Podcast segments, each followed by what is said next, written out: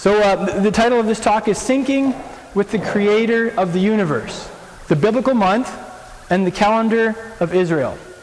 And I'm going to I'm to go through a couple of really basic questions here just to make sure we're all on the same page, just to, just to make sure we, uh, we're all kind of understanding each other. The first question is Does the universe have a creator? Yeah. I mean, there, there are a lot of people in this world who are really puzzling over that, aren't there? Okay, so we're all on the same page. We have no um, sworn atheists in the room. We all believe that this universe has a creator. Yes. Excellent. Next question. Did our Creator design his universe in a random, accidental, or haphazard manner? Okay, so we're all on the same page with that also. I have a couple pictures here to, to demonstrate the answer to this question. There's a model of a DNA molecule, which is perfectly ordered. Here's a model of our solar system, which also is perfectly ordered. It runs like clockwork.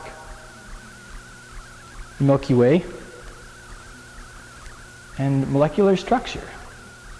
I don't know about you, but to me, the reality of the creation, like on a microscopic level and on a macrocosmical level, it all communicates to me that we have a God who is very precise in how he designs things and in how he makes them to run.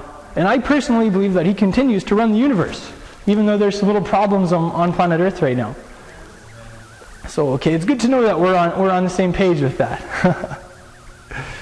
Question Can the creator of the universe be interfaced with on a personal level? I mean, not only do we see that throughout history as recorded in the scriptures, but I think we could probably each relate a lot of experiences we've had where we did personally interface with him and have that heart to heart communion and, and uh, hear his voice and stuff, eh? So, good. And uh, finally, to follow up that thought, does our Creator relate and communicate with us in a random, accidental, or haphazard manner? No. I don't think He does. Maybe on our side, maybe it seems like it, hey? I know Colin was sharing in a midrash down in Saskatoon several weeks ago about how God often dealt with our forefathers in the faith, not in terms of like touch and go every couple of days or even every couple of years, but He dealt with them in decades. You know, he, he appeared to Avram when he was 75 and said, leave um, you know, the place of your birth and uh, your father's house and go to the land I'll show you. So Avram goes and uh, how, how long is it before he has another vision of the Almighty? You know, saying, I'm going to give this land to your seed and I will give you children, you know, with the vision of this, going outside and looking at the stars. And then it isn't for however many years after that. So, I mean, on our side, maybe it does seem a little unpredictable, hey? But I personally, I really love that about our God, that He uh, is unpredictable, that we really can't domesticate or control Him, that He has, you could almost even say like a wild side. Not in, not in a, like a rough around the edges or bad way, but just in, this, just in the sense of like, He is a God of doing unpredictable things. and he, He's such a leader in our relationship with Him.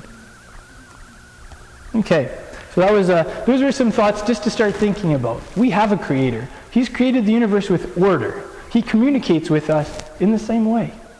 Maybe and, and maybe we don't always notice it, but why? Well, maybe if we straight begin to look behind the scenes, maybe if we really delve deep in his word, maybe we can begin to discern those underlying patterns of his. The Bible calls them his ways. It says that the, the sons of Israel, they, they saw the action of Yahweh. That was public. Everybody knew that. But Moses had a special relationship with him. He knew his ways. So I, I really hope we can kind of discover some of his ways this evening. By the way, do you like my little, uh, what would you call it? My little logo in the bottom right-hand corner there for this, uh, for this talk? I sync. It's about syncing with him. Uh, synchronizing, right? And also that's like the computer logo for when you sync a device to your computer. I think that's cool. you think that's cool? Thanks, Colin. Question Where did we get the idea of hours, days, weeks, months, and years from? Let's just go with the idea of days. Where did we get the ideas of, of days from? I mean, everybody in the world, you know, we think in terms of so isn't that cool? Everybody, everybody on planet Earth, like they sync with this idea of days and everything, but it originated with the creation and with Him. And, you know, the same thing with hours. Well, where do we get the concept of hours? Well, you probably remember, for instance, in the gospel accounts that the day was divided up into 12 hours. And, you know, even now we uh, basically have that same rough model with our Roman system of keeping time. That's where we got it from. Hey, in, in the West here, you have roughly 12 hours to the day and 12 hours to the night. So that came straight from the Bible also. Where do we get the concept of months from? Yeah. Isn't like the the term month and moon actually? I think they're actually related originally from from English, eh?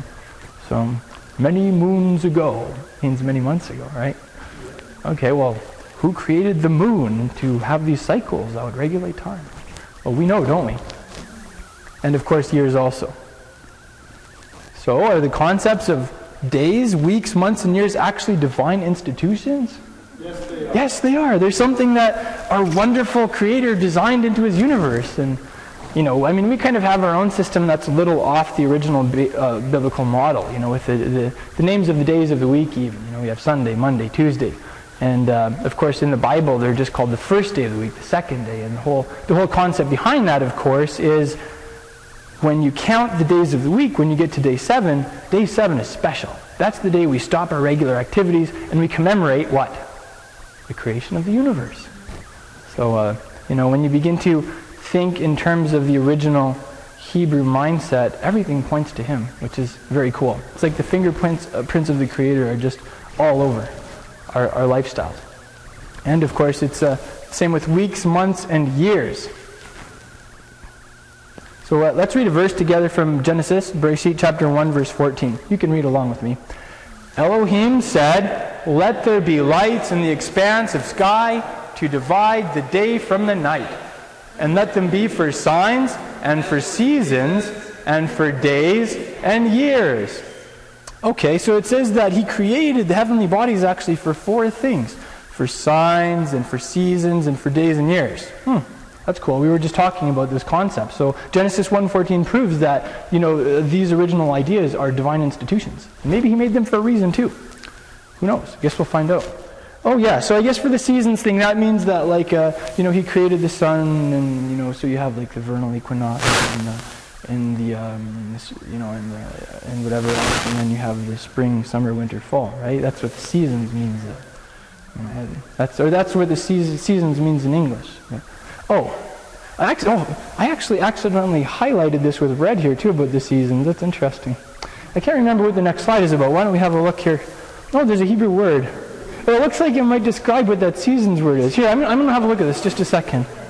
Sometimes I go into my genius mode and I forget what I'm doing, right? I'm just kidding. I'm just kidding. Okay, so here we have this word, and it's mo'adim. Mo'adim and it's translated as seasons in most of our Bibles, but in all the other places in the Bible, it's usually translated as appointed time. Sometimes it's also translated as feasts in the King James Bible. So it says, for instance, in Leviticus 23, these are the feasts of the Lord. In the Hebrew, it says these are the Moedim, or the appointed times of the Lord. So, isn't this interesting? Genesis chapter 1, verse 14, and our like all-wise creator who foresees all of history, is already making this design so that he has a calendar system with appointed times with his people. Isn't that interesting? So we would also uh, call Moedim the biblical festivals. It's talking about that. And of course, the calendar of Israel. And uh, calling it the calendar of Israel here simply because it's the people of Israel who have preserved this biblical uh, method of reckoning time. And they've uh, sometimes taken some hits for that. And of course, you know, it's also based on the scriptures. So we're just going to go through a couple of questions about why the biblical festivals and the calendar of Israel matter to us as New Covenant believers. I think sometimes, you know, when we read the Bible, we say, well, this is, this is uh, something in the Old Testament. And of course, the Old Testament is old.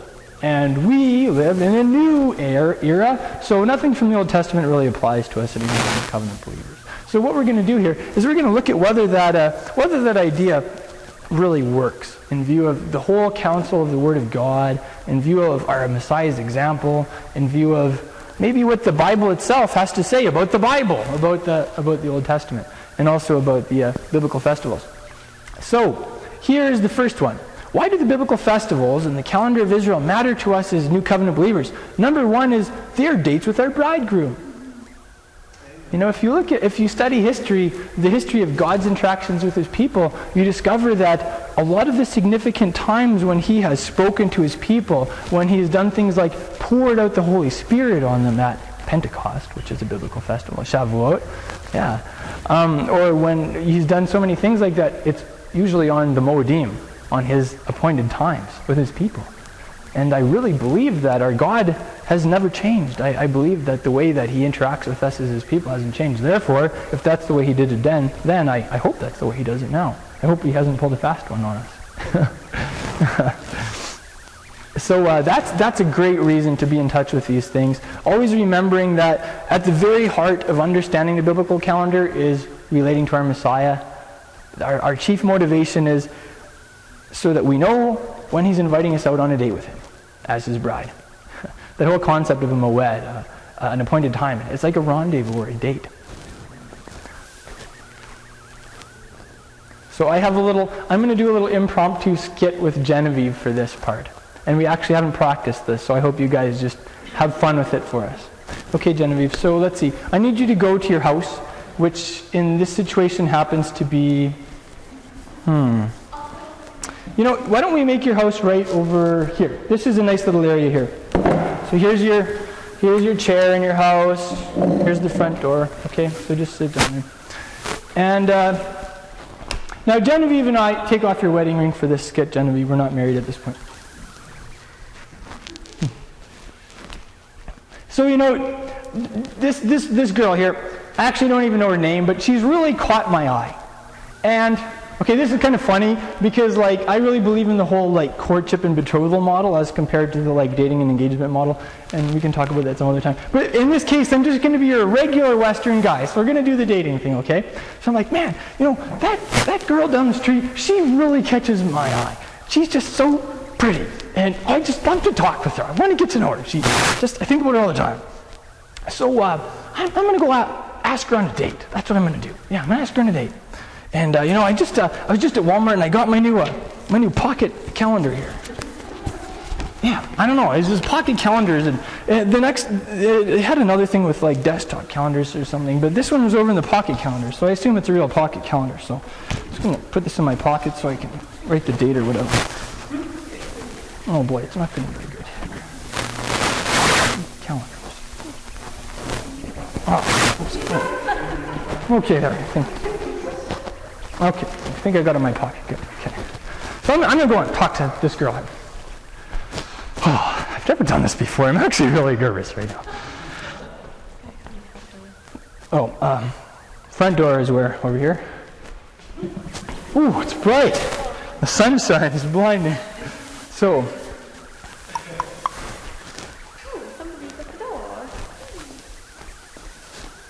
Hello.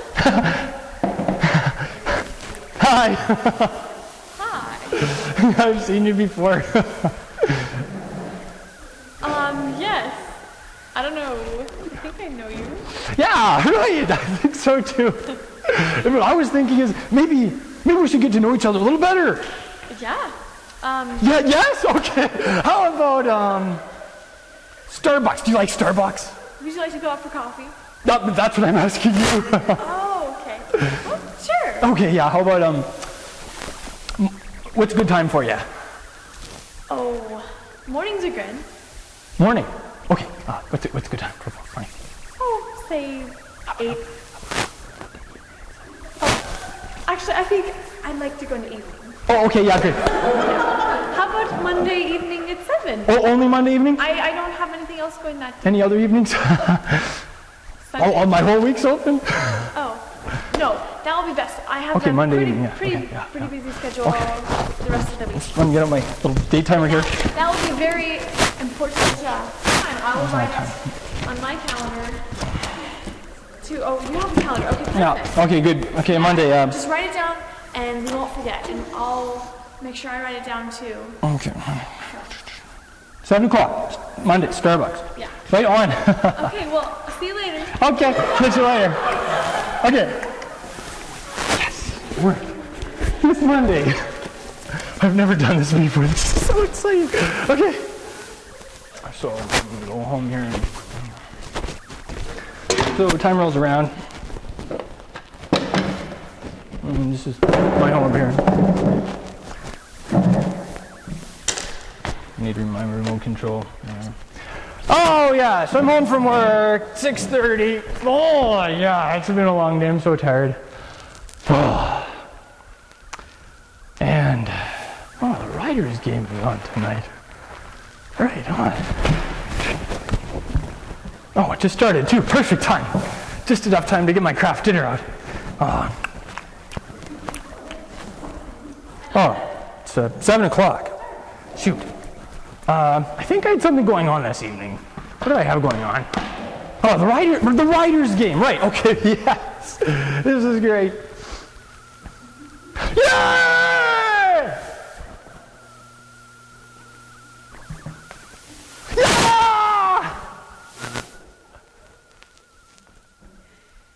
Oh, I'm so tired. Oh, 11 o'clock. I'm tired of infomercials.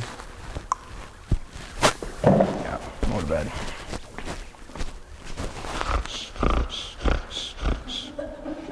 Okay, go to work. Yeah, so uh, Genevieve. Yeah, I was going to go on a date with her that, uh, right, it was some evening this week. 7 o'clock, 7 o'clock, yeah, 7 o'clock, right on. So I'm going to go. Oh, you know what, it's only 6.30, but I'm so excited to see her. I'm going to go. It's like um, Tuesday evening, 6.30. Yeah, I could probably go hang out there for half an hour. I get my, get my coffee. Oh, there's my coffee, right.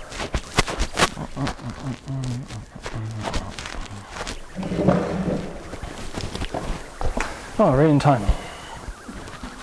Seven o'clock in the evening.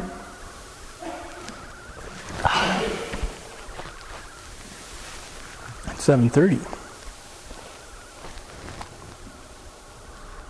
I'm beginning to get bored. It's eight o'clock already. Where is she? Nine o'clock. I've been here for two hours. I think she showed me up. I'm at Starbucks. Who are you? Yeah, you're in Starbucks too, buddy. Just wondering who you're waiting for. You're talking to yourself, man. yeah, well, uh, you don't even know where you are, so I'm not talking to you.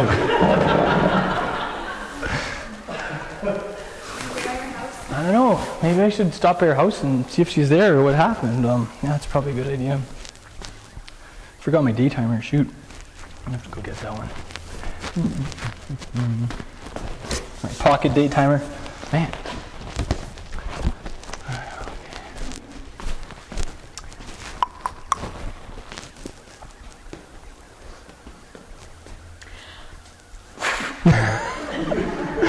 Ouch. Uh, perseverance. I remember reading the Bible. The importunatous woman. Hello. Hi. So, uh, where were you? Where was I? Yeah, I, I was there for two hours already. Uh, two hours. Where? Uh, you know, at Starbucks. Nobody knows where Starbucks is No, this you, evening. you didn't show up. I was there. No, I was there. I was. I've been there for the last two hours. I didn't see you No. walk in the door. I wrote it down in my planner. Monday night at 7. I was so excited. I would not forget. And I was there. Oh, Didn't you Uh, it down on your pocket? what evening is it? Eh, oh, um, oh, my watch says it's actually um, Tuesday the 17th. And uh, it was written down for the 16th, wasn't it? Oh, Yes. But I was there for 7 o'clock in the evening, just like you said. That's pretty good. Eh. Not quite Oh. good enough. Maybe next week.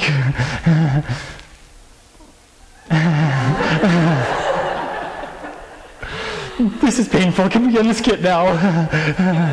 okay. And uh, thankfully, things did work out, and we did get married, and uh, we're now living happily ever after. Thanks. So, what was. okay. So the question is what was my objective in the first place in going and knocking on Genevieve's door and asking if we could go out for coffee? Deepen your friendship. Right, I wanted to get acquainted, right? I wanted to deepen my friendship and all that stuff. And uh, what did what did I ask her out on? Oh, guys, you guys, you guys, this is a Hebrew-speaking congregation. That's right. I asked her out on a moed, a date.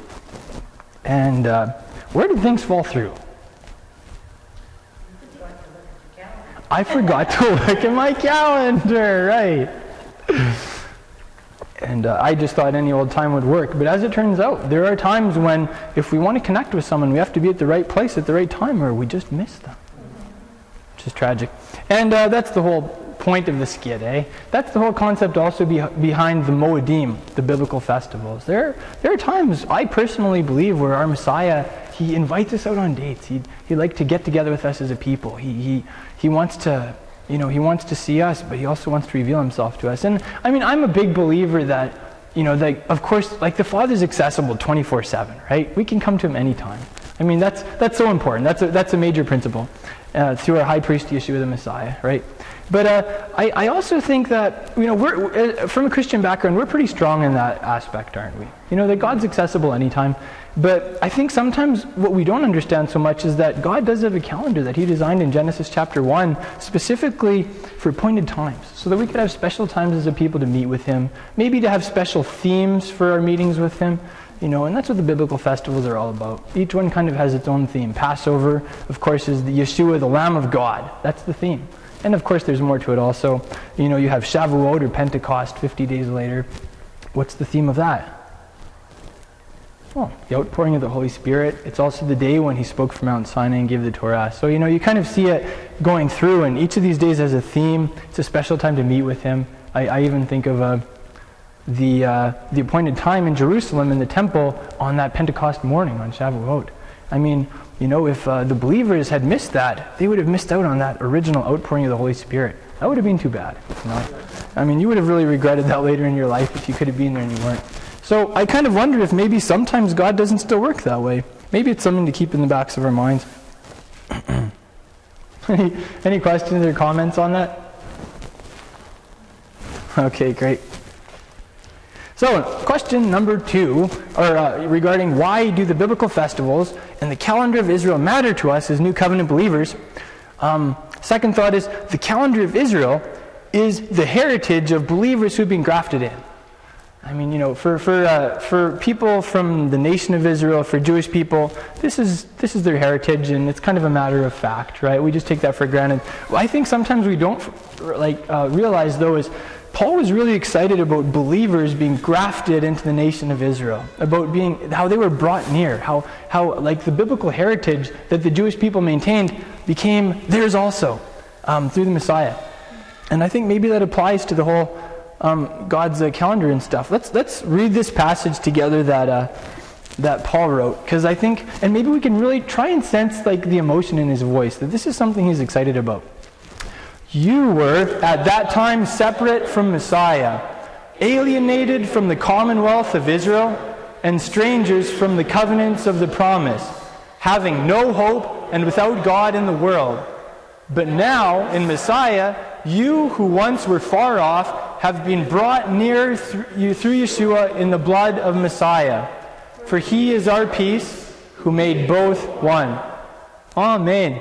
So isn't this interesting? He says, You were alienated from the commonwealth of Israel. In other words, now you're not. You were strangers from the covenants of the promise. Now you're not. And he said, You know, once you were far away, but now you have been brought near through the blood of Messiah. You've been brought near to the heritage of the people of Israel. You've been brought near to the covenants with the fathers, Abraham, Isaac, and, and Jacob. And, uh, and, to, and to top it all off, He is our shalom, our peace, and He made us one. And so, you know, you kind of have the question in the first century was it the people of Israel who were grafted into the Gentiles and were therefore needed to take upon themselves like Gentile ways and the Gentile calendar and stuff? Or was it maybe vice versa? was that the, the, the, people from the nations who were grafted into the nation of Israel and who therefore received that biblical heritage. Well, I think it was the latter, wasn't it? And so if we are to be one as a people, You know, and this is this is a wonderful theme right now. Is God is is bringing Jewish people to Himself in the last four, three or four or five decades, especially. If we are to be one as a people, then those of us from the nations have to come to understand our heritage, so that we can experience that unity as you know Jewish and non-Jewish believer, one in Messiah. Yeshua said that through our unity, the world would know that God sent Him. He said that through our unity, He would be glorified. So I know that this is something close to the heart of God. And historically, actually, if you ask yourself what the first major church split was in all of history, there have been a lot of church splits through history, but what was the, what was the very first one? Anyone have any ideas? Yeah, I think the first major church split was between Jewish and Gentile believers. You know, there was a, there was a movement of Gentile believers who said, you know, uh, we don't really want to have much to do with our Jewish heritage or the Jewish roots of our faith. And there were historical reasons for that. There was a lot of anti Semitism in the Roman Empire. They had special taxes for you if you did anything Jewish. So they kind of they kind of separated themselves, you know, and, and that, that's tragic. Church splits are always tragic, right? So the fact that God is bringing his people together in our generation from Jewish and non-Jewish backgrounds is amazing because he's solving the original church split. He's, he's bringing healing there. And I really believe that that's going to bring massive healing to the whole body of Messiah. And I think we're seeing that in our generation. So, synchronizing, therefore, our lives to the calendar of Israel helps Jewish and non Jewish believers move as one and helps us all move as one with the Messiah. So it's kind of like this beautiful dance, right? He's leading this dance, and uh, of course, he just does it through the Holy Spirit. And there's this beautiful spontaneous element, right? And this unpredictable side to how he relates to us.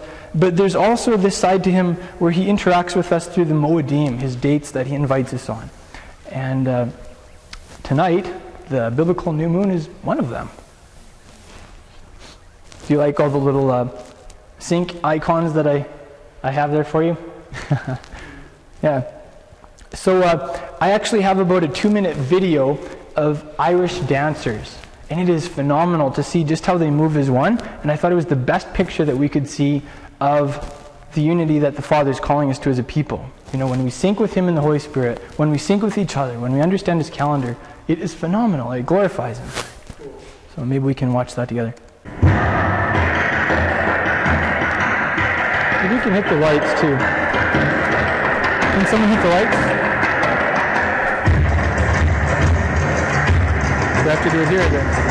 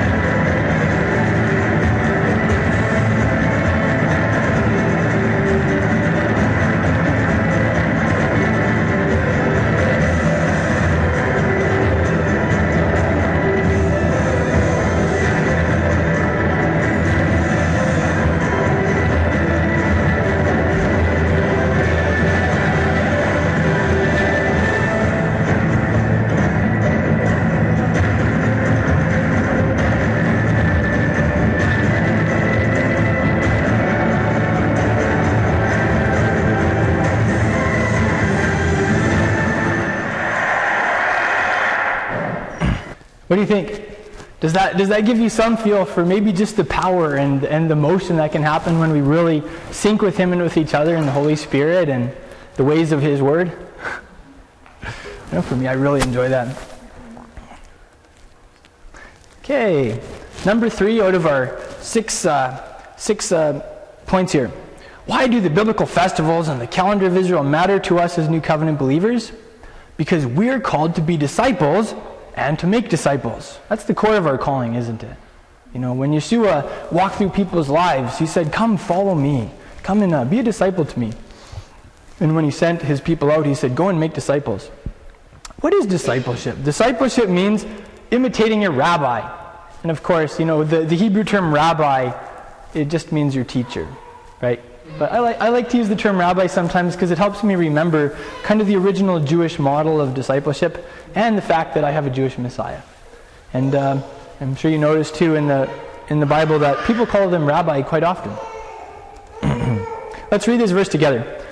A disciple is not above his teacher, nor a servant above his master.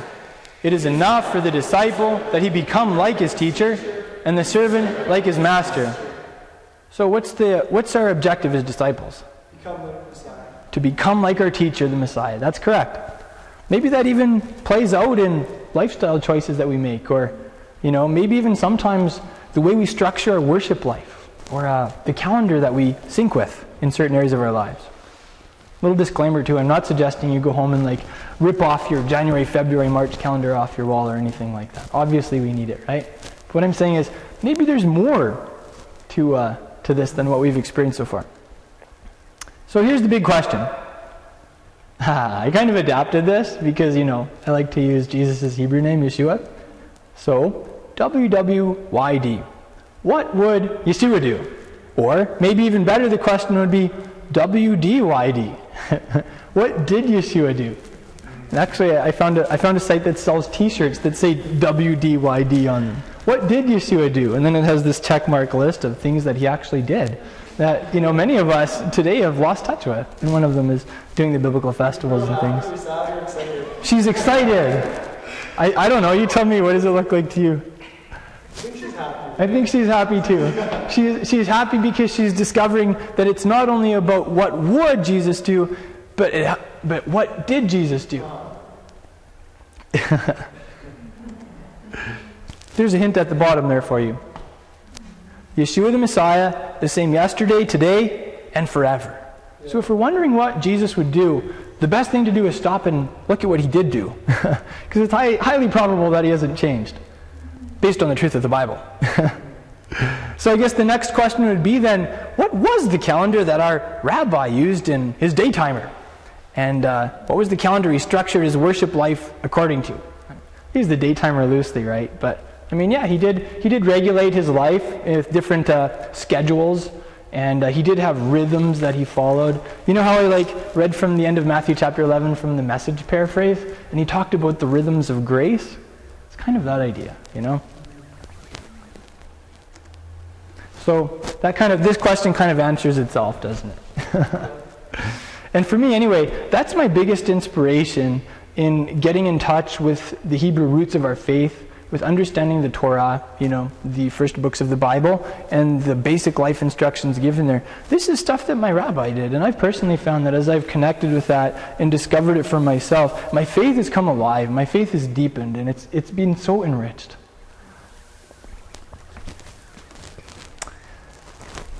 Number four, in answer to the question of why do these things matter to us as New Covenant believers? Because they mattered to Paul and the other authors of the New Covenant scriptures, the New Testament. We're going to read a series of verses here from the book of Acts that talk about Paul and his t- the way he measured time, the way he regulated his life, and I think you'll find them interesting. Let's read this verse together from Acts chapter 20 verse 6. We sailed away from Philippi after the days of unleavened bread and came to them at Troas in 5 days where we stayed 7 days. This is interesting, isn't it? Here's Luke, uh, Paul's very close traveling companion, and decades after the resurrection of Messiah, he's still referencing he, the way they, uh, you know, did time and made their plans and everything by one of these biblical festivals, specifically unleavened bread, which is how many days long? That's right. How do we say unleavened bread in, in Hebrew, just for fun? Matzah. Matzah, that's correct, or matzot in plural. Don't you love that picture of like the piece of leavened bread with the X through it? what? okay, let's read this one together from Acts chapter 20, verse 16. For Paul had determined to sail past Ephesus that he might not have to spend time in Asia, for he was hastening, if it were possible for him, to be in Jerusalem on the day of Shavuot. And of course, Shavuot is weeks or Pentecost. Isn't this interesting? He was making a beeline for Jerusalem, the holy city, to be there for a biblical festival. It's almost like it mattered to him or something, hey? I believe it did. I believe that this was something that pulsed very deep in the heart of the apostle. And I believe that it's only when we really tap into that and we understand this passion of his that we can understand certain things in his letters also. This is context. Here's a picture from Shavuot in 2008. And the sun is just rising. It's early morning. And as you can see, the place is packed out. I actually got to be in Jerusalem there at the Temple Mount for Shavuot. I think it was the spring of 2004. It's a tradition to stay up all night studying the Word on Shavuot, and then in the morning, before sunrise, to go in and be there and just be there praying. Which I think is a very ancient tradition and might explain why all the believers were together before it was even really very early in the morning on Shavuot when the Holy Spirit was poured out. Um, so that's what Paul wanted to be, for, be there for. He, he was rushing to be to Jerusalem for a one day festival so he could be part of something like this. Let's read this scripture together. When much time had passed and the voyage was now dangerous, because the fast had now already gone by, Paul admonished them Acts 27 9. So, this is the instance where they're on the ship, winter's setting in, and Paul confronts the captain and says, I don't think we're going to make it if we head out on this voyage. I don't think you should do it. It's uh, interesting how Luke mentions the fast, as if we actually knew what he was talking about. What did did the uh, did Paul and Luke kind of set, up, set aside some day so they could fast because you know they wanted to seek traveling mercies, or what was this about? Well, the fast is just the Hebrew idiom for Yom Kippur, the Day of Atonement. And Paul and Luke were traveling. So it's not like they were in Israel where everybody, you know, observed the Day of Atonement. It's not like they were in the temple area where it was a huge event and people would flock to the city and traffic would stop. You know, all the cars back then would just be parked and the roads would be empty and everything.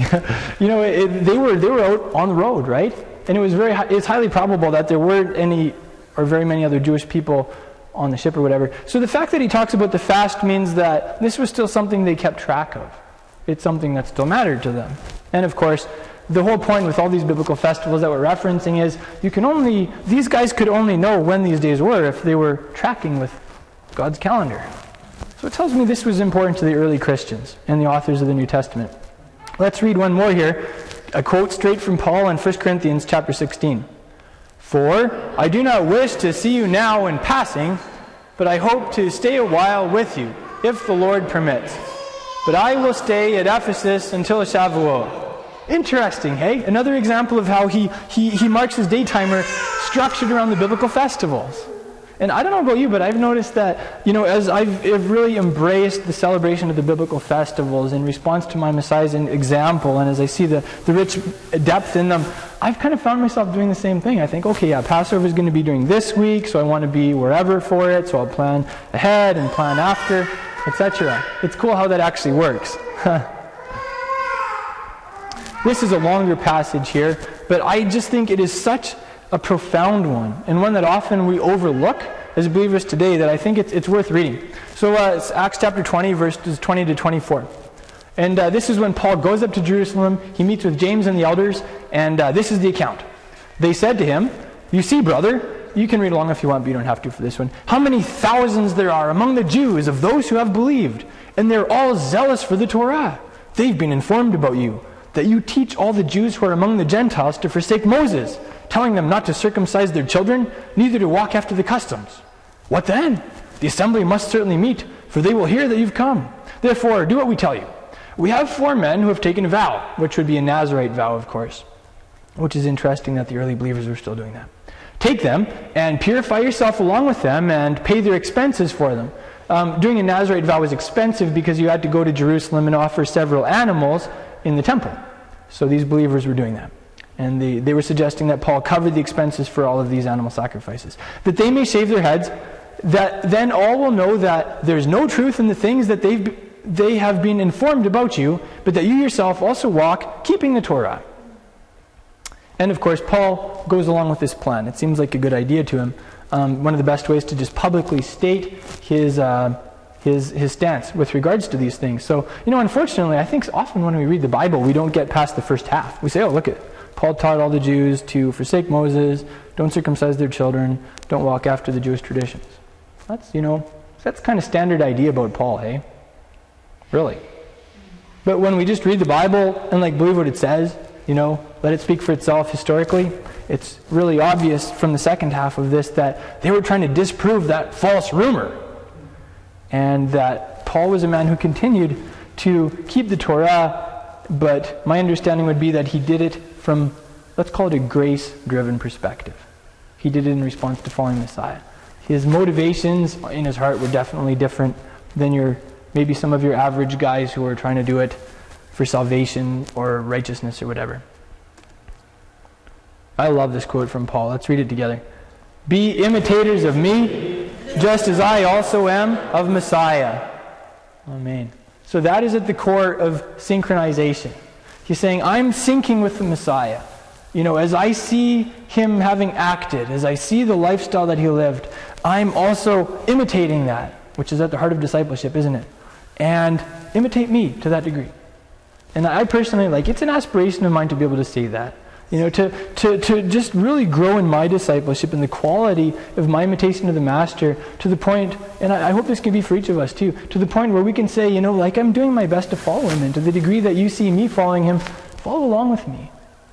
Know? uh, that's, that's a life goal of mine. Get ready for a history blast. Are you ready? okay, good. This history, you have to get geared up for history, right? You have to know why you're studying it, otherwise, it can be a little um, all kinds of different things. Okay, so here's our history blast. Yeshua's disciples were originally called Nazarenes. Everybody say Nazarenes. Nazarenes. And were regarded as a sect of Judaism. Why? Because they were. here's, here's a quote from Acts chapter 24. This is a, a lawyer who was accusing Paul of some stuff. For we found this man to be a plague. Another translation says a pest.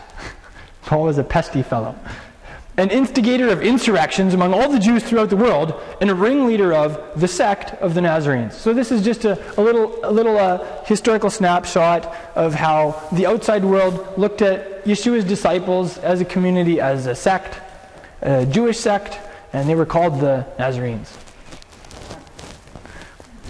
Okay, so that's the first part of the history history blast. Here is an interesting quote from Marcel Simon, who is a French Catholic professor and first century church expert. I don't know, for those of you who like keep track with uh, trends in the academic world, you know, for those of you who are kind of watching when, when scholars are studying and they realize, you know what, we've had this wrong. It turns out that the earth really isn't flat. For example, um, this, this has been a huge one in the last, it, it actually started about 100 years ago that scholars began realizing that Jesus was Jewish.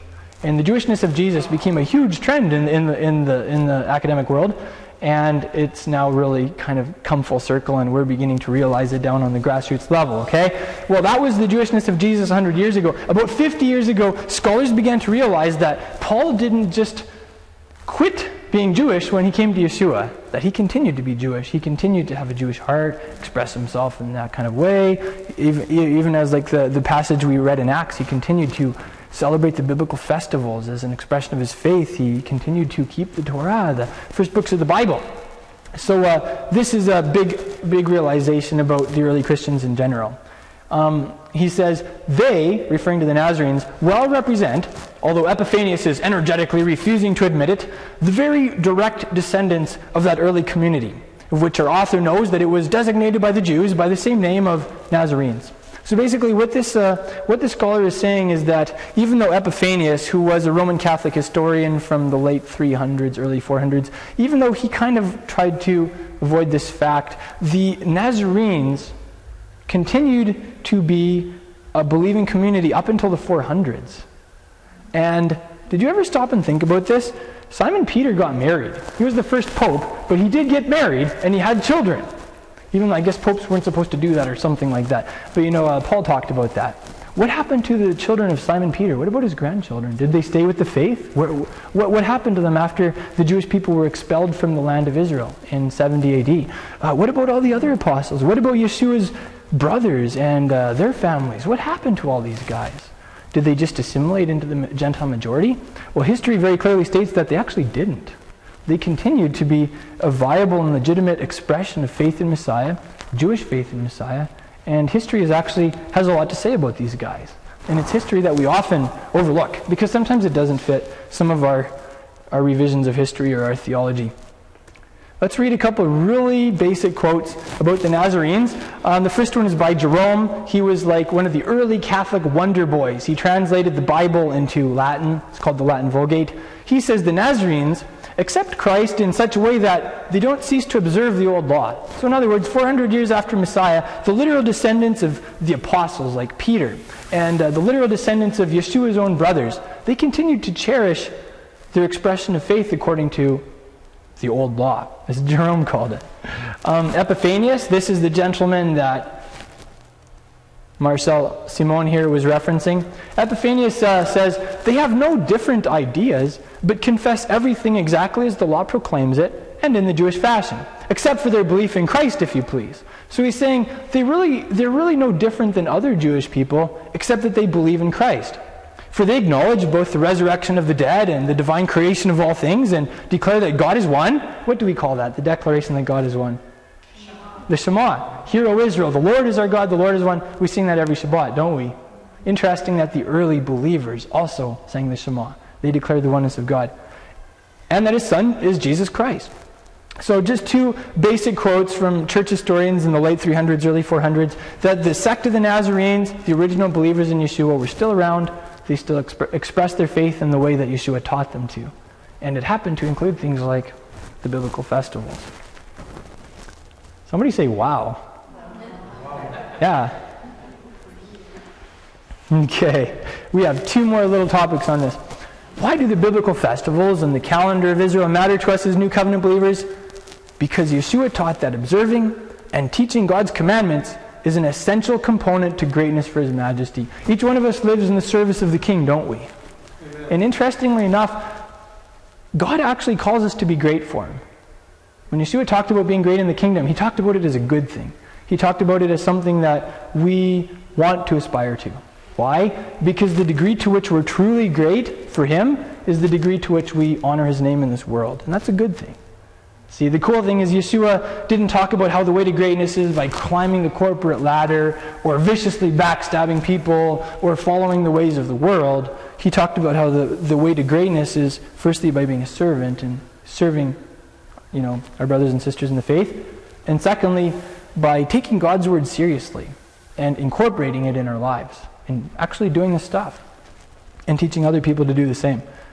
Um, I'll read this verse here to you, and uh, just kind of let the, the whole idea sink into your mind and let the context of this really sink in also, what he's talking about here. Don't think that I came to destroy the law or the prophets. Of course, the law is the Torah. I didn't come to destroy, but to fulfill. For most certainly I tell you, until heaven and earth pass away, not even one smallest letter or one tiny pen stroke shall in any way pass away from the law until all things are accomplished. Whoever therefore shall break one of the, these least commandments, and teach others to do so shall be called least in the kingdom of heaven. But whoever shall do and teach them shall be called great in the kingdom of heaven. Now let me ask you here, if we you know context is super important when we read the Bible. When he's talking about God's commandments and, and how when we incorporate these in our lifestyles and do them, and not only that, but we model them for other people, how that's like the way to become great in his kingdom, which commandments is he talking about? Is he talking about stuff in Paul's epistles? Paul's epistles are, of course, are included. They're author- the authoritative word of God, but they weren't around in Yeshua's time. So we know that he wasn't talking about that. What contextually was he talking about? No, he's talking. He begins by talking about the Torah here and how he, he, he, came to fulfill it and not do away with it. Hey, and he talks about how even even the little letters and the pen strokes and everything from the Torah. So we know from the scripture that contextually, Yeshua is saying that in the kingdom and in the kingdom lifestyle, there's definitely a place for incorporating God's commandments from the Old Testament into our lifestyles. You know, I, I really don't think that he, he taught these guys this, and then a couple years later when he died, he changed the whole picture. I mean, that would be a, I, I think that would be inconsistent with him. You know, we, we already talked about how he modeled discipleship for us, how he is the same yesterday, today, and forever. So that really kind of rules out that, that notion. So, you know, that's, a, that's just a really basic inspiration for me to study God's Word from Genesis to Revelation, to, see, to find every commandment that's applicable to me and incorporate them into my lifestyle and do them as best as I can with all my heart and with the right motivations, and uh, also to teach other people to do them. And each of us in this room, I, I hope, have that same aspiration to, to do the Word and also to teach it to others. Okay, last one. Why do the biblical festivals and the calendar of Israel matter to us as New Covenant believers? Because we'll be celebrating the biblical festivals and living by the calendar of Israel when our King returns. This gets me excited because so far we've been talking about the past, we've been talking about history, now we're talking about our future as a people. I, I personally get excited thinking about this. You know, we kind of have this concept also that, you know, if we can just make it until Jesus comes back and then we're just going to float away and i don't know what's going to happen after that. Who cares you know? I mean like we'll just be really happy right? And everything will be perfect. And i'm going to have my mansion and my harp and i'm set. And i mean you know it is true that the, the new jerusalem that's going to come down from heaven to where? Will have streets of gold. And i don't know I, I hope we're not living in a bunch of hovels at that time. And i'm sure we'll be playing music. I love music. I'd love to learn the harp but is that the whole picture of what happens when the king returns? Not exactly, actually. We're not just going to fly away and everything's going to be ethereal after that. We're going to meet the Master in the air, but it says very clearly after that in the end of Zechariah, his feet are touching down on the Mount of Olives. And he's going to stick around for a while after that. And, also, and the saints are going to be sticking around with him. Revelation chapter 20 describes the thousand year period of time when several things will happen. Satan will be bound. We're all going to be cheering our lungs out when that happens. The righteous are going to be resurrected. And Messiah is going to rule from Jerusalem. I'm looking forward to that. This period in history is generally called the thousand year reign of Christ, the Messianic era. That's what Jewish people would call it, the Messianic era. I wanted to teach you that term. So if you're like talking with a Jewish person about when Messiah comes and what it's going to look like, talk about the Messianic era, and they'll understand what you're talking about. Don't talk about going to heaven and playing your harp.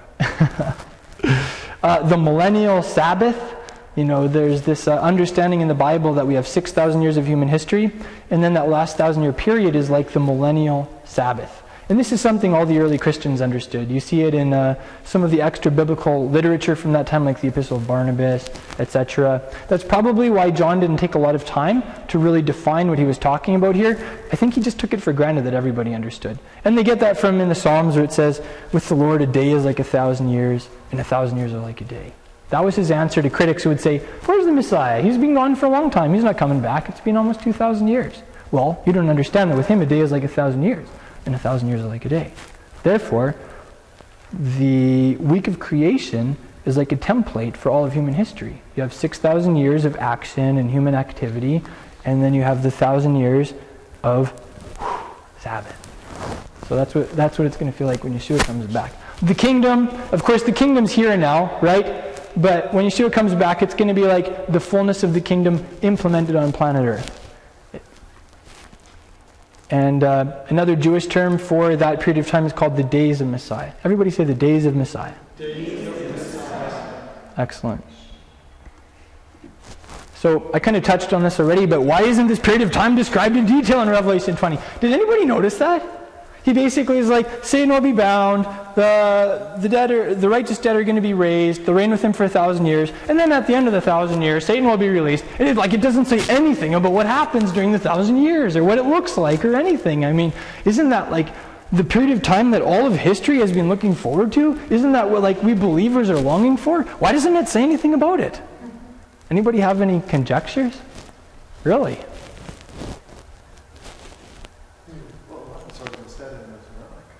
Yeah, right. In the Tanakh and the Hebrew Bible, there are a lot of prophecies that describe that period of time, aren't there? Yeah, maybe it's the whole fulfillment of God's word. Mm. Maybe it's broader than we'd imagine. So you, you're saying that th- God's word isn't fully fulfilled yet? Yeah. Hmm. Can you give me an example? Uh, sure. Like, remember Paul talked about the festivals in Colossians, Hmm. he said they're picture things to come. Okay. So that means they're not fully fulfilled. Right. So the festivals are a picture of things to come, therefore they're going to be fulfilled to greater degrees. Hmm. Yeah, maybe in the kingdom. Right. as But- well. Is Passover fulfilled though? Because I mean, Yeshua did come as the Lamb of God and everything. Um, yeah, it's been fulfilled. Maybe not all the way though. Yeah. I just remember you. I think it was you that pointed out to me that Yeshua said, "I won't drink of this fruit of the vine with you," referring to the Passover cup, again until it's fulfilled in my Father's kingdom. Right. So I mean, I always thought Passover was fully fulfilled, like you know. But apparently, Yeshua said there are still greater layers of meaning with Passover that are only going to be fulfilled in His Father's kingdom, i.e., when He gets back. I guess we'll be doing Passover with the Master in the kingdom when He comes back. Isn't that cool? Yeah. So that's that's that's what I think. You know, if you if you read the scriptures with the perspective that Messiah is coming back to fulfill the promises that God made to the fathers Abraham, Isaac, and Jacob, everything comes into perspective. You know, like God promised to Abraham that He would give him the land of Israel forever, didn't He? And uh, He promised that the people of Israel would dwell securely in the land. He promised that He would save them. There are a lot of promises that haven't been fulfilled to the Jewish people yet, to the, God's people Israel, and that tells me that maybe some of these things are going to be fulfilled when the king returns. Yeah, right. It does say that. So no one will teach each other. Yeah. That means I, I won't be standing, I, I'm going to be out of a job at that point. because it says no one will teach each other, right?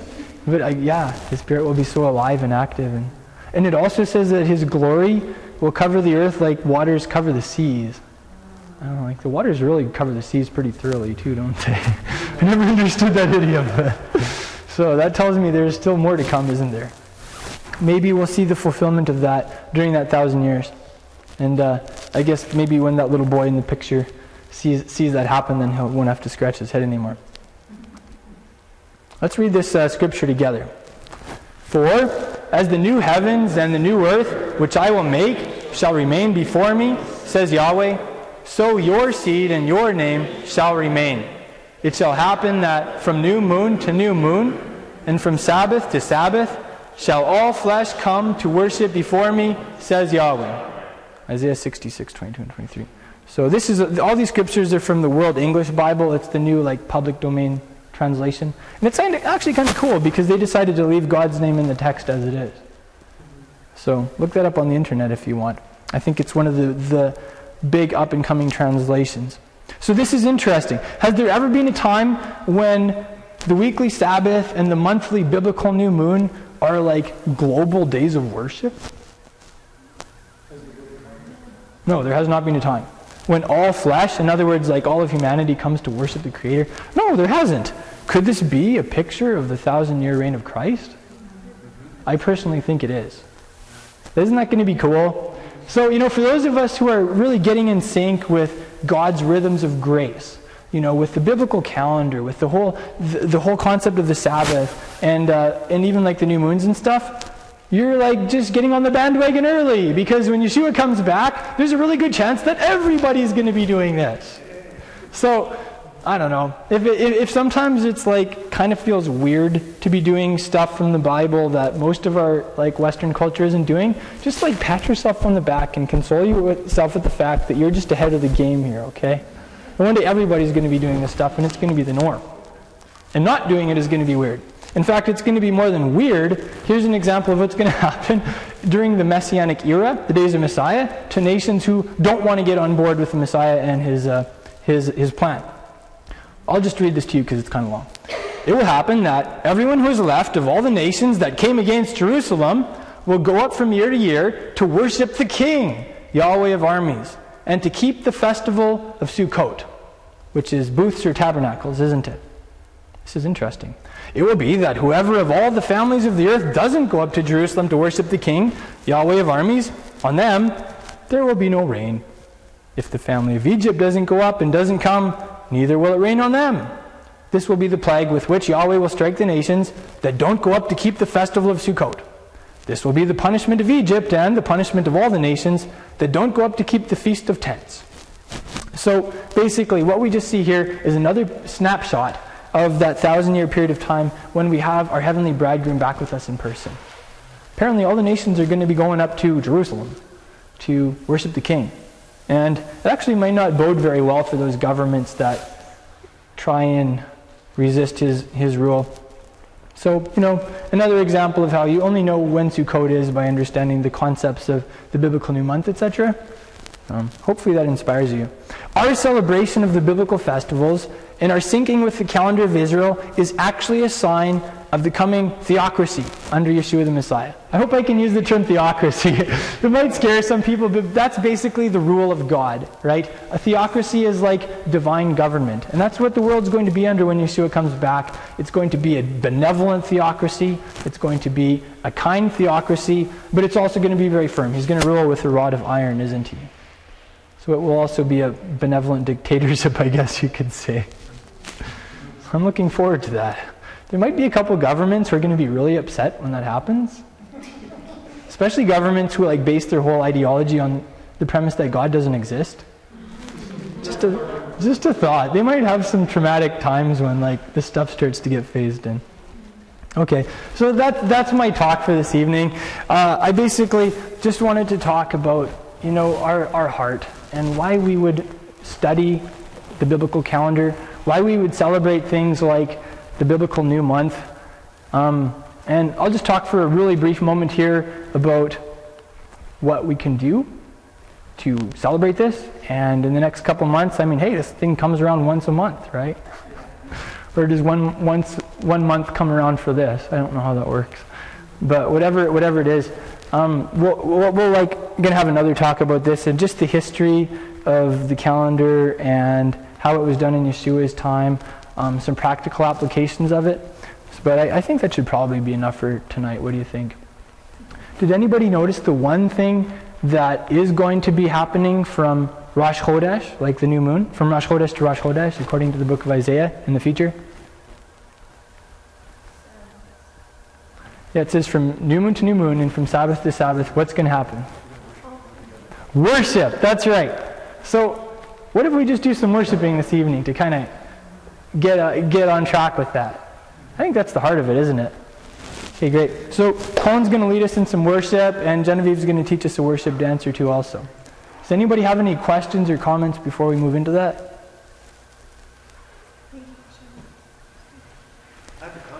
Okay. Interesting you have, I think, and I think it's a quote from Rene Descartes, who's a philosopher. He said, I think, therefore I am. I am, therefore I sing.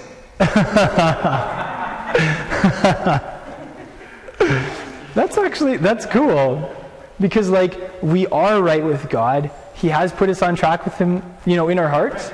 Therefore, we express it in our lifestyles, hey? Wow. Are you a philosopher too? You should write a book. Right. It does say there's uh, restoration of all things. Hmm. Mike, that is awesome. I, that is so true, isn't it? Yeah. He didn't say don't do that stuff. That's Old Testament. He said don't let people judge you for doing it. And I think that's an awesome rule also for those of us who are recovering the roots of our faith. You know, we're doing this stuff, but we're also not to judge other people. Yeah. And I mean, really, our, you know, we have a Jewish Messiah. Hopefully, Gentiles can believe in him and follow him. Hey, um, the New Testament is a thoroughly Jewish document hopefully Gentiles can read it and live by it and follow it. The early church was pretty Jewish, but there were a lot of Gentiles there too. So, you know, when, when we think in those terms, we realized, you know, like we were talking about, it's not that the people of Israel were grafted into the Gentiles, like, like is actually kind of often thought today, but the people, believers coming from the nations were grafted into the people of Israel. And it's kind of hard to get grafted into the people of Israel, I assume, and yet not touch anything uh, the, the people of Israel do. Thank you for joining us in this message. I pray that it's been an inspiration to you in your discipleship to Yeshua the Messiah. Crown of Messiah is a relatively small congregation with a massive mission. We're not just making disciples and teaching the Word of God here in our city. We're also doing that internationally through vehicles such as the internet. It is our joy to offer you these messages for free at absolutely no charge. At the same time, we do have ongoing overhead expenses. It costs us something to produce these teachings and get them out to you. And we would appreciate it if you would, in turn, support our work in a practical way. Help us cover some of our basic expenses. You can do that by going to our website, crownofmessiah.com, and going to the donate page, where you can make a one time donation or you can set up a monthly automated donation. I'm reminded of the words of Yeshua's apostle Paul in Galatians chapter 6. He said, Let the one who is taught the word share everything good with his teacher. So if you're being taught the word by us, we would appreciate it if you would take the words of Yeshua's apostle seriously and make some type of return for the blessing that we are giving you for free. That way, we'll all be in it together and we will be a team accomplishing the mission that Yeshua has given us. And you will go from only being a receiver to also being a giver. If you're like most people, finances are tight. We understand that. Finances are tight for us too. That's why we need people like you to come alongside us and to back us in the work that Yeshua has called us to do. Thank you so much for making that donation at crownofmessiah.com. And thank you for becoming a team member with us. We appreciate it.